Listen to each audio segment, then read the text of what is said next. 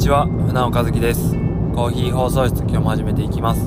コーヒー放送室では皆様からのコメントメッセージをお待ちしております。ラジオの感想質問話してほしい内容あとおすすめのコーヒー屋さんコーヒー豆などあればぜひメッセージいただけると嬉しいです。メッセージはインスタグラムの DM 僕船尾和樹でもフロスクコーヒーでもどちらのアカウントからでも受け付けてますんでラジオネームを添えてお気軽にメッセージをお願いします。あと Spotify のこの画面の下の方にあるこのエピソードについてどう思いましたかっていう場所からでもコメントできますんでいつでもお気軽にコメントしてたコメントしていただけると嬉しいです。それでは第42回始めていきます。えっと今もうすでにこうガタガタ騒音が聞こえてるかもしれないですけど、まあ、恒例のというか移動中の車内で収録していて今が9月5日火曜日の夜中日付変わって6日水曜日の夜中1時半ぐらいかな。です。えっ、ー、と毎週火曜日の夜に、えー、大阪で僕が所属している 3x3 のチーム忍者エアーズっていうチームに僕は所属させてもらってるんですけどそのチームの練習が毎週火曜日夜10時から12時ぐらいまで大阪の方であって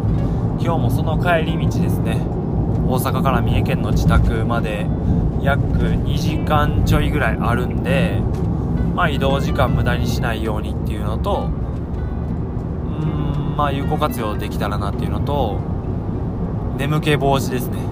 いやなんかもう1時もうすぐ2時になるし練習の後のこの運転結構眠くなるんで、まあ、眠気防止にもなるかなっていうので、えー、車内で収録してます。でちょっと雨も降ってきてこの雨のポタポタ音が入ってるかどうかちょっと分かんないですけどお聞き苦しかったらすいませんって感じです。えっ、と今回第42回のテーマとしてはおあいうえおのおで生い立ち僕の生い立ちについて喋ってこうかなっていうふうに思っていてあのまあ理由はうーんこの前の放送でも喋ったんですけどあいうのあいうえお順でテーマを募ってえっ、ー、とまあ、あがつく言葉、いがつく言葉でテーマ考えて喋っていこうっていうので、えっ、ー、と、A まで進んでたんで、まあ全然進んでないやって感じなんですけど、A まで来てたから、まあ、改めてこう、その次の O から始めていこうっていうのを考えていて、で、まあ、O がつくコーヒーに関係する言葉、まあ、一応船尾和樹のコーヒー放送室っていうタイトルでやってるんで、コーヒーの話で O がつく言葉でテーマ話せたらなっていうのは思ってたんですけど、なんかあんまり思い浮かばなくて、うんまあ、今回は O がつく言葉でなんかこう興味持ってもらえたりとかうん、面白がってもらえるような話何かなと思ったら、まあ僕の生い立ち、まあすでに興味なって思ってた方いたら申し訳ないんですけど、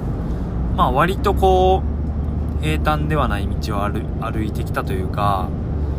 うん、結構凸凹道やった気はしてて、自分の中で。まあそれが、まあ笑えるっていう意味で面白いとはまた違うかもしれないですけど、まあなんか面白いかなって思ったんで、あと、あの、まあちょっと、まあ生い立ちの関係のことで、今悩んでることがあって、まあ全然こう、落ち込んでるとか、ネガティブな意味ではないんですけど、どうしよっかなって思ってることがあって、まあそれも含めてお話できたらなっていうふうに思ってます。で、まあテーマに入る前に、ちょっと近況としては、あの、先週、アイスカフェオレの素って言って、まあ簡単に説明したら濃縮された濃いコーヒー。それを冷たい牛乳と割って飲むっていうやつなんですけど、それをリリースしたんですよね。フロスクコーヒーのオンラインストアで。で、まあ、ありがたいことにちょこちょこご注文をいただいていて、えー、っと、まあ、作ってよかったなっていうふうに思ってます。で、これ作った目的としては、僕は自家焙煎で、まあ僕が焼いたコーヒー豆をオンラインストアの方で販売しているんですけど、まあコーヒー豆を買っていただけるのは、やっぱり自宅にコーヒーをこう、コーヒーの器具、えっ、と、コーヒー豆を引くためのミルとか、コーヒーを入れるためのドリッパーとか、ドリップ用の細口のケトルとか、まあ、そういったこうコーヒーの器具コーヒーのアイテムを持っている人が、まあ、コーヒー豆を買ってくれていて。うーん反対にそうじゃない人にはコーヒー豆を、まあ、僕がどれだけ焼いても届けることはできない。まあそれはそうなんですけど。でそれがこう自分の中ではうーんそういったコーヒーの器具を持ってない人にもコーヒー飲んでほしいなっていうコーヒーは好き。でもコーヒーの器具は持ってないっていう人も結構いるんでむしろそっちの人の方が多いと思うんですけど。だからそういった人にもコーヒー飲んでもらえるにはと思ってまあ家で、うん、グラスに氷入れて牛乳入れてそれを混ぜたらこう簡単にコーヒー飲めるカフェオレ飲めるっていうのはいいなと思って作ったんですけど。でまあありがたいことにこういつもコーヒー豆を買ってくれる人じゃない人からもご注文いただいていて改めて作ってよかったなっていう、うん、届けれる人が増えたなっていうのを感じてます。でまあ先週リリースしたばっかりですしえっ、ー、と前までえっ、ー、と 250ml の量をやったのを 400ml に変えたりとか、えー、そもそも容器をえっ、と、瓶やったのを、まあ、割れないボトルに変えたりとか、まあ、パッケージとかも含めて、こう、結構いろいろ、より飲みやすくあっさりとさせたとか、いろいろあるんですけど、まあ、自分の中で試行錯誤しながら、うん、こっちの方がいいかなっていう風に考えて作ったんで、まあ、飲んでいただいた方には、こう、感想とかいただけたら嬉しいなって、もっとこうがいいとか、うん、この部分良かったとか、この部分良くないとか言ってもらったら、まあその意見も踏まえてこう今後の改善できるからまあ意見いただけたらなっていうふうに思ってます。あの、気使わなくていいんで思ったことガンガン言ってもらえたらなっていうふうに思ってます。えっ、ー、とまあそんな感じですね近況としては。まあ、気になる方がいたら、えー、フロスクコーヒーのオンラインストアでアイスカフェオレの素ってあるのでまあチェックしてみてくれると嬉しいです。えっ、ー、と、テーマの方に進んでいくんですけど、テーマ、O ですね。僕の生い立ち。生い立ちは、どうやって説明していこうかな。あのー、僕、4人兄弟の母子家庭なんですよ。唐突ですけど。えっ、と、上から兄、姉、僕、妹の4人兄弟で、男、女、男、女の3番目ですね。っていう家庭で、まあ、母子家庭。で、まあ、4人兄弟の母子家庭なんで、まあ、皆さんの想像通り結構貧乏やったんですよ。まあ、うんだからといっておかんに恨みは一切ないですし、むしろ反対で、女性1人で子供4人育てきった、育てきったというか、うん何不自由なく育ててくれたっていうのは当にリスペクトしかなくて、まあ、僕男の子1人息子がいるんですけど1人でもめちゃくちゃ大変なんで4人ってしかも1人1人で4人。考えられないんですけどまあうんそういう家庭で育ったんですね。でまあうんさっき言った通り結構貧乏でまあでも当時はなんかそれが普通やったんでなんかオレンジ貧乏や嫌やとかそういう感覚はなかったんですよね。なんかうーん何から貧乏トークは何から言えばいいんかな。僕んちアイスクリームとかもなかったんですよ。あのー、僕んちではポッキンって言ってたんですけどチューペットっていう人もおると思うんですけどあのー、あれなんて言えばいいんかな。あのーなんかソーセージの長いみたいな形をしとってでなんか真ん中がへこんでて膝で膝で折って2つにして食べるやつ。あのフルーツの味のジュースを入った棒を凍らし凍らすやつ。説明めっちゃ下手なんですけどあのあれだけ家にあってあれが冷凍庫に絶対入っててうんあれがアイスやなんかうちのアイスやったんですよ。アイスといえばあれやったんですけどでも当時は別にうまかったし、多分今食べてもうまいんでしょうけど、なんかよくあれが、あのー、膝で折って半分だけ冷凍庫に戻して、あの、食べて、次開けた時に、なんか凍らしたはずやのになんかちょっと冷凍庫の床にねっちょねちょのやつがついとってみたいな、よくありましたけど。なんか、アイスクリームなくてずっと基本あれがアイスやったし、あのー、この、ポッキンの話してたら一個思い出したやつがあるんですけど、全然悲しい話と思わず聞いてほしいんですけど、あの、僕んちの、まあ、近くに、アコレっていうスーパーがあって、もう今見ないんですけど、あれ三重県だけなんかな？ちょっとわかんないですけど、アコレっていうスーパーがあって、なんかよくおかんについてってたんすよ。なんかもしかしたらその保育園迎えに来てくれた帰りとかやったんかもしれないですけど、そのアコレについていったら、まあ、僕はこうお菓子をおかんの買い物かごに入れるお菓子食べたいから。でもなんか自分の中であんまり高いお菓子を選んだらあかんっていう自分ルールがあったんですよ。なんかおかんに高いの選んだらあかんって言われた覚えはないんですけど、でもなんか自分の中で、なんか2、30円ぐらいの、なんかセコイアチョコレートとか、ガブリッチューとか、なんかまあうまい棒とか、なんかそういうのを選んで入れてたような記憶があって、ただ、その時、あの、チョコアンパンっていうお菓子があって、あの、茶色い箱で、う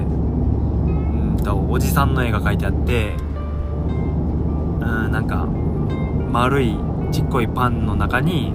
アンパンみたいな、ちっこいアンパンの形したパンの中にチョコが入ってるお菓子なんですけど、多分100円ぐらいですかね、当時。まあ今もかなあんまちょっとわかんないですけど。その僕、チョコアンパンがちっちゃい時めっちゃ好きで、でそのチョコアンパンを持つんすけど、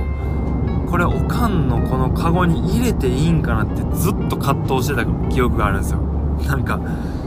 これは高いぞ。これ、100円いくぞっていうので、なんかずーっともじもじして、いや、食べたいけどでも入れれないみたいな葛藤をしてた思い出がめっちゃ蘇ってきましたね、今。なんかあの、チキンライスっていう歌あるじゃないですか。あの、で、なんか、ちょっと歌詞、はっきりと覚えてないですけど、なんかあの、クリスマスにレストラン行って、七面鳥を頼みたいけど、なんか親の顔色を伺って、やっぱチキンライスにしといたみたいな歌詞があると思うんですけど、なんかあの感じっすね。なんか、チョコアンパン食べたい、めっちゃ食べたいけど、これ入れんのは、あかんやろと思って、なんかセコイアチョコレートにするみたいな。なんかその記憶が今蘇りました。悲しい。悲しいな全然悲しくないんですけど、おも、うん、自分の中ではおもろいんですけど、なんかそんな感じでしたね。で、家。家が、あの、小 3? 小3の途中まで僕、僕んち車庫の2階やったんですよ。まあ、車庫の2階やったんすよ。じゃ意味わからんと思うんですけど、なんて言えばいいかな倉庫。えっ、ー、と、1階部分の、まあ、正面にめちゃくちゃでかいシャッターがあって、で、その横に、えー、っと、なんて言えばいいんかななんか体育館とかのトイレの便所のドアみたいなグレーで、えっ、と、銀色の回すタイプの丸いハンドルがついとって、ハンドルっていうかドアノブか。で、回して、押し引きで開けるタイプのドアで、上半分がすりガラスになってるみたいな、グレーのパカパカいう、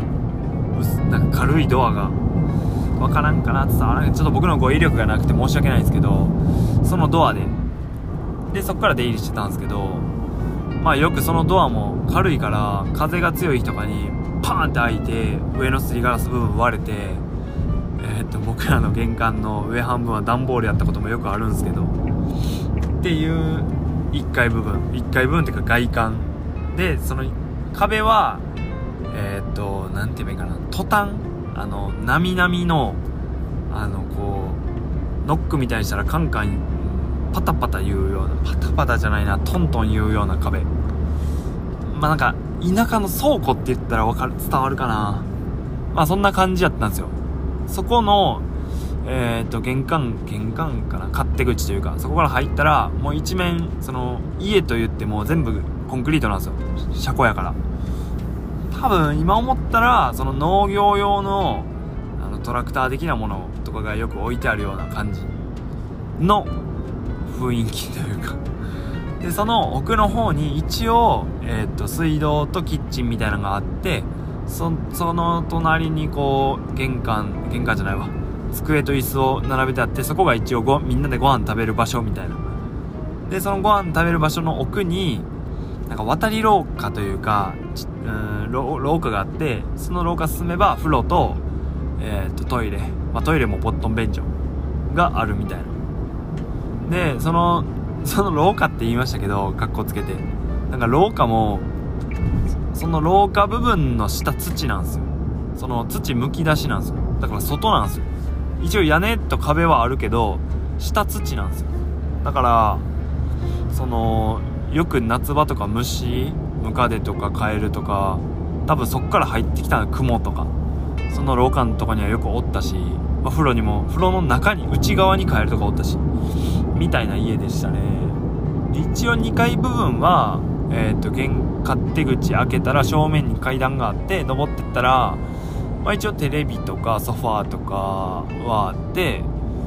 まあもちろんその子供4人おって4人分の子供部屋とかは一切なくて。まあでもなんかそれが普通やったんで自分の中では。まあ特に違和感も持たずなんかオレンジって思って 過ごしてましたけど。でえー、っと小3の時にあえー、っとあれか。僕一えー、っとさっき僕んちは子供4人のおかん1人の母子家庭って言いましたけど中3までは一応おとんがおったんですよ。中3の時に離婚したんですけど。で、えー、っと僕が小学校3年生の途中にその車庫の家から引っ越して一応マイホームが建ったんですよ。で、えー、っと同じ小学校区内で、えー、っとマイホームに引っ越してまあだからおとんもおかんで頑張って建てたんすかね。でえっーと引っ越した先がえっーとまあ今の奥さん僕むっちゃんちの歩いて2 3 0秒ぐらいの距離にある家で、えー、とそこから小学校の登下校とか一緒にやっててでまあ僕はそのむっちゃんとむっちゃんの弟僕の2つ下なんですけどと仲良くなってえっ、とよく遊ぶようになってでその弟が、まあ、姉ちゃんがバスケやっとるからっていうことでバスケを始める。あじゃあ俺俺もやってみようかなみたいな感じで、まあ、バスケを始めるようになってくんですけど。でむっちゃんはだから小2とかからバスケやっとったからまあ僕らよりは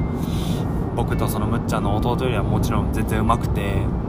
よく3人で遊びながらバスケやってボコボコにされるみたいな感じを、うん、なりつつみたいながあって。でえー、っとマイホームに引っ越してからは、まあ、バスケを始めるんですけど僕んちがまあ変わらず貧乏ではあってあのーえー、っとおとんはなんか大工さんみたいな仕事。でおかんは昼間は、まあ、OL というか会社の事務みたいなやっててで夜はその仕事が終わってからお寿司屋さんにバイトしに行ってみたいな感じ。でおとんはなんか何時に帰ってくるかわからんみたいな。だからなんか僕んちはミニバスの送り迎えができやんくてで誰がしとったかっていうとむっちゃんちの両親が、えー、と僕とむむっちゃんの弟とむっちゃんの3人をミニバスの送り迎えしてくれてて確かミニバスが学校終わった5時ぐらいから5時7時みたいな。夜17時19時みたいな確かスケジュールやったんで、えー、と19時前に小学校の体育館来てくれて送ってってくれるみたいな。その時からもう今までずっとお世話になってるんですけど。っていう毎日でしたね。でうんまあどこまで説明した方がいいかな。まあ僕は中学入ってもバスケをするんですけどえー、っと中学入ったあたりからおとんが結構狂ってきてあのー、何に狂ってるかっていうとパチンコ？パチンコなのかスロットなのかどっちか分かんないですけど。まあ、ずっとパチンコ屋に通うようになるんですよ。あのー、なんかそれまでは多分あんそういうのあんまやってなかったと思うんですけどなんかほんと一時からえ今日もパチンコ行くの？今日もパチンコ行くの？ってどんどんなってきてその辺からもう結構狂ってくるんですけど。だからおかんがえー、っと昼間事務事務員さんというかちゃうか。OL 会社の事務の仕事をして夜お寿司屋さんでバイトしとった理由はおとんがそのパチンコに使うお金をなんかあの消費者金融アコムとかレイクとかなんかアイフルとかあると思うんですけどそこで借り取ったっぽくて。でそれを返自分で返せへんかったんかなおとんが。まあもう完全もう情けないおとんなんですけど。でそれをおかんが返しに行く。お寿司屋さんでバイトしてそのお金はアイフルとかアイなアコムとかレイクとかなんか何かわかんないですけどプロミスとかか。なんかそこに返しに行くみたいな。そんな日々みたいな。でまあでも多分ずっとそれをし続けとったからおとんは多分負けてまた借りて負けてまた借りてってやっとったんでしょうしおかんはもうなんか今思ったらもっと早く離婚すればよかったんやと思うんですけどやっぱ女性1人で子供4人っていうのはなかなかそんな借金まみれの最悪なおとんでもうーんねなんか踏み切りやかったんかなって感じなんですけどまあその借金っていうのもだか例えば新規でこう事業を起こした時にお金借りるとかじゃなくそのこう前向きなというかチャレンジした結果の借金とかじゃなくて単純にこう自分のね欲望だけ満たすためだけの借金で家族のためにも何にもなってない借金なんでまあね。うんこれ気を抜いたら放送できやんような悪口を言ってしまいそうなんですけど。まあなんかそんな日々が続いて小6僕が小6か中1ぐらいから。でその時えっと僕とだからもう上の兄姉はもう高校生とか僕が中中2中3になってきたらもう上の一番上の兄はもう大学とかやったんでまあなんか別にこう親とべったりとかじゃない年齢やったんですけど僕と妹は一応小6小2とかやったんでまあなんかえー、っとおとんとよく一緒におってなんかねでも中学ぐらいからそのパチンコに狂い出してからはあの土日例えば来週の土曜日このポケモンの映画見に行こうとかクレヨンしんちゃんの映画見に行こうとか言ってて約束してたけど当日になったらごめんちょっと行けやんくなったわって言ってパチンコに行くみたいな。で多分妹はあんま分かってないんですよ。小2とか小3やから。で僕は分かるじゃないですか中学生にもなったら。いやえ約束しとったやんって言って連れてってよって言ったらしばかれるみたいな。ぶっ飛ばされるみたいな。僕のそんおとん180まあ今の僕の身長ぐらいあったしスポーツやってたんであの昔バレーボールやってたっぽいんですけど。まあだから中1の僕なんてぶっ飛ばせるとは思うんですけどっていう感じでしたね。まあでもなんか言ってもしゃあないしまあなんかねなんで俺だけ殴られんねんって思いながらまあ妹はちっちゃいし女の子やしはあみたいな感じで友達と遊んでたんですけどまあなんかそんな日々がどんどん続いてってただおとんの借金はエスカレートしておかんがね何回か返しきったけどそれでもまたやるみたいな感じだったっぽくてまあ具体的な額とかは伏せるっすけどで、まあ、それでもこう離婚までは行ってなかったんですけどきっかけになったのは最終決め手というか離婚になったのはおとんどがその消費者金融でもお金を借りれやんくなってあのー、ていうんですか牛島くん的なところから借りるようになったんですよね。多分まあそこしかもう借りれやんかったんでしょうけど。だから僕がもう多分それは中3ぐらいになった時ですかね。でまあそれは僕は離婚することになって後から聞いたんですけどまあそういったところから借りたことが分かってもうその借りた本人だけじゃなくてあのー、まあ返せなかった時にその、ま、自分だけじゃなくて職場とか周りの人とか家族とかにもまあまあ良くない影響があるよねっていうことが分かった時にまあおかんはもうそのまあねどんだけ借金すんねん家族に迷惑かけんねんっていうのもあるしもう子供たちが危険にさらされる可能性があるっていうのはもう耐えれんかったっぽくて、まあ勇気を持って決断してくれたというか、それで離婚になって、っていう感じですね。中3時に離婚して。まあね、今振り返ってみると、っと早く離婚しといてもよかったんじゃないとは思うけど、まあその時の、まあいろんな状況もあるでしょうし。で、まあ僕はそこから中3で離婚して引っ越して、えー、っと、まあ三重県の工業高校に行くんですけど、まあバスケで選んだんですけど、あのー、いつや？前回かな？前回の話で僕あの、えー、っと、高校出たら地元の大きい企業に入って、えー、と、なんていうんですか、えーと、定年まで働き続けることがまあなんかそれが普通それそうするもんだよみんなっていうっていう風に思っとったしなんか大学なんか学歴コンプレックスみたいな話もしたんですけど大学行っといたらよかったみたいな。でもなんかその当時はもうまあね子供4人、えー、おかん1人の状況でも僕はバスケ高校3年までやらせてもらったし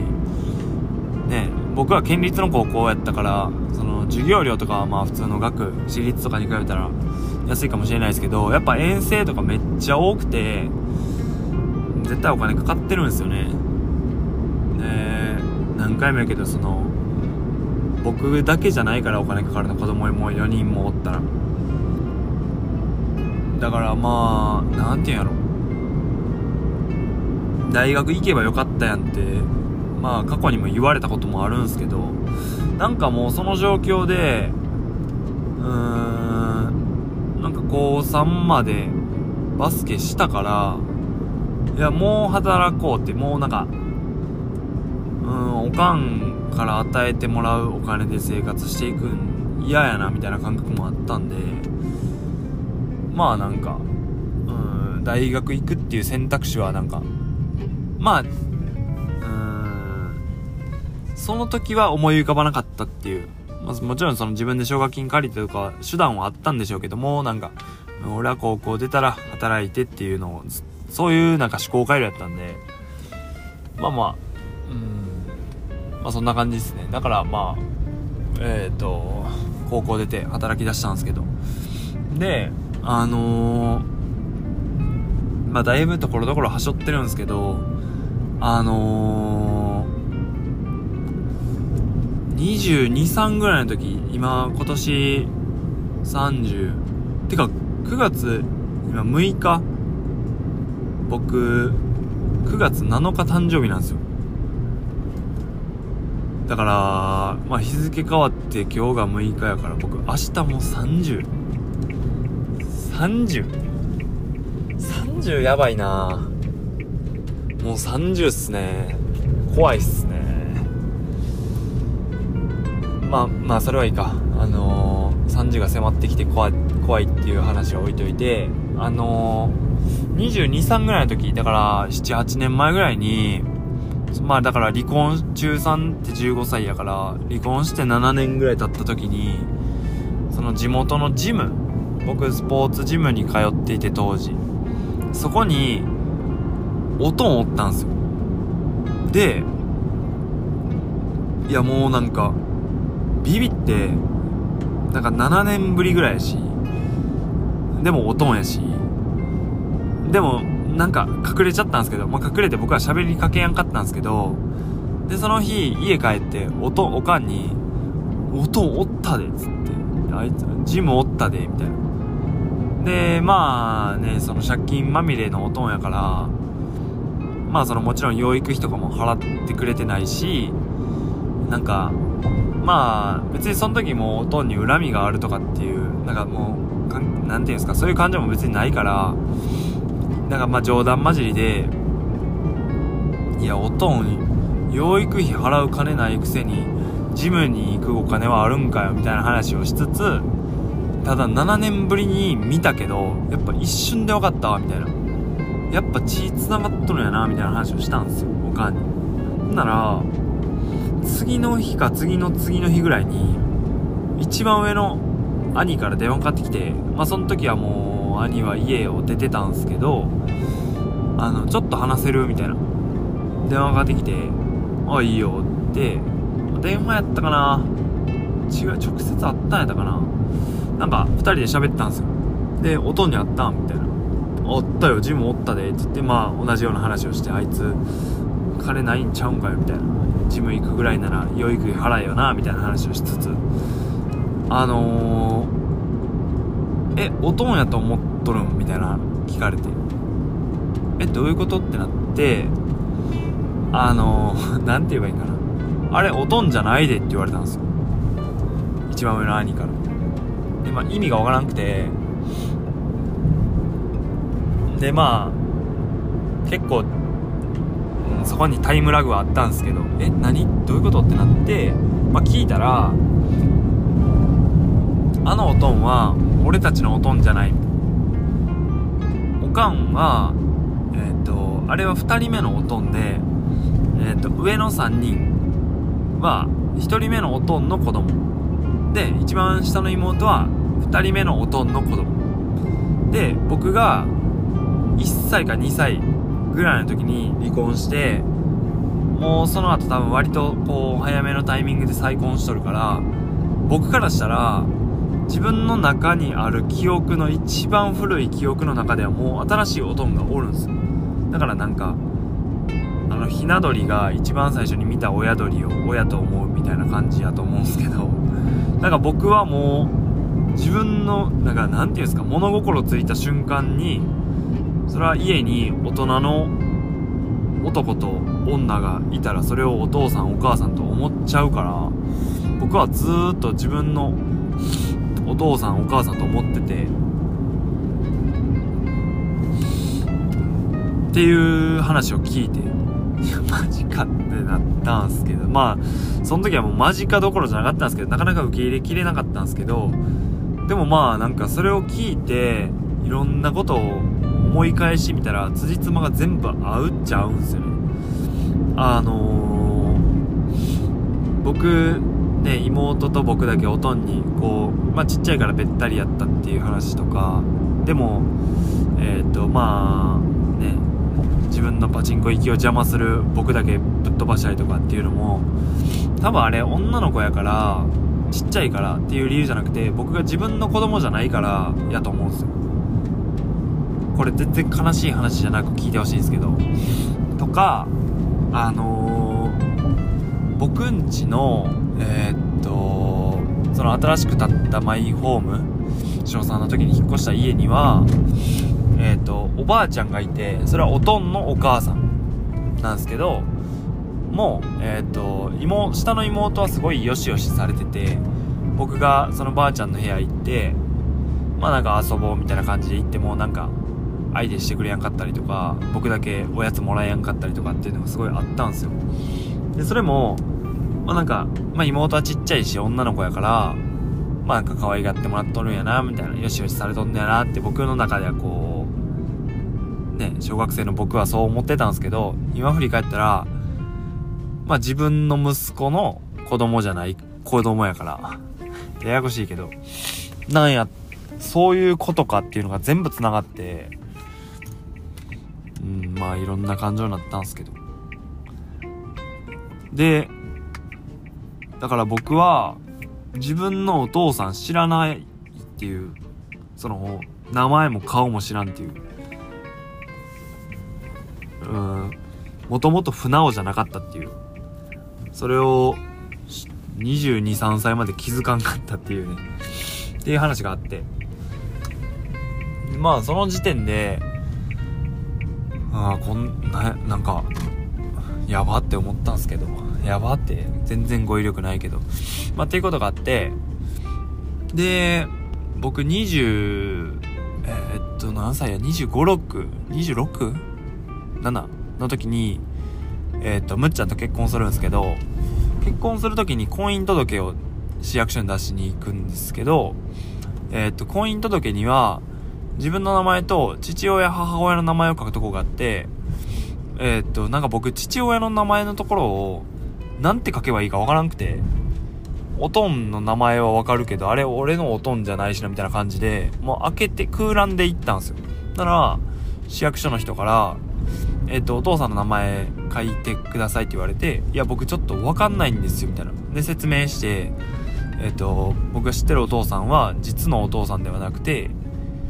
で、実のお父さんの名前は、てか名前も顔も知らないんです、みたいなことを言って、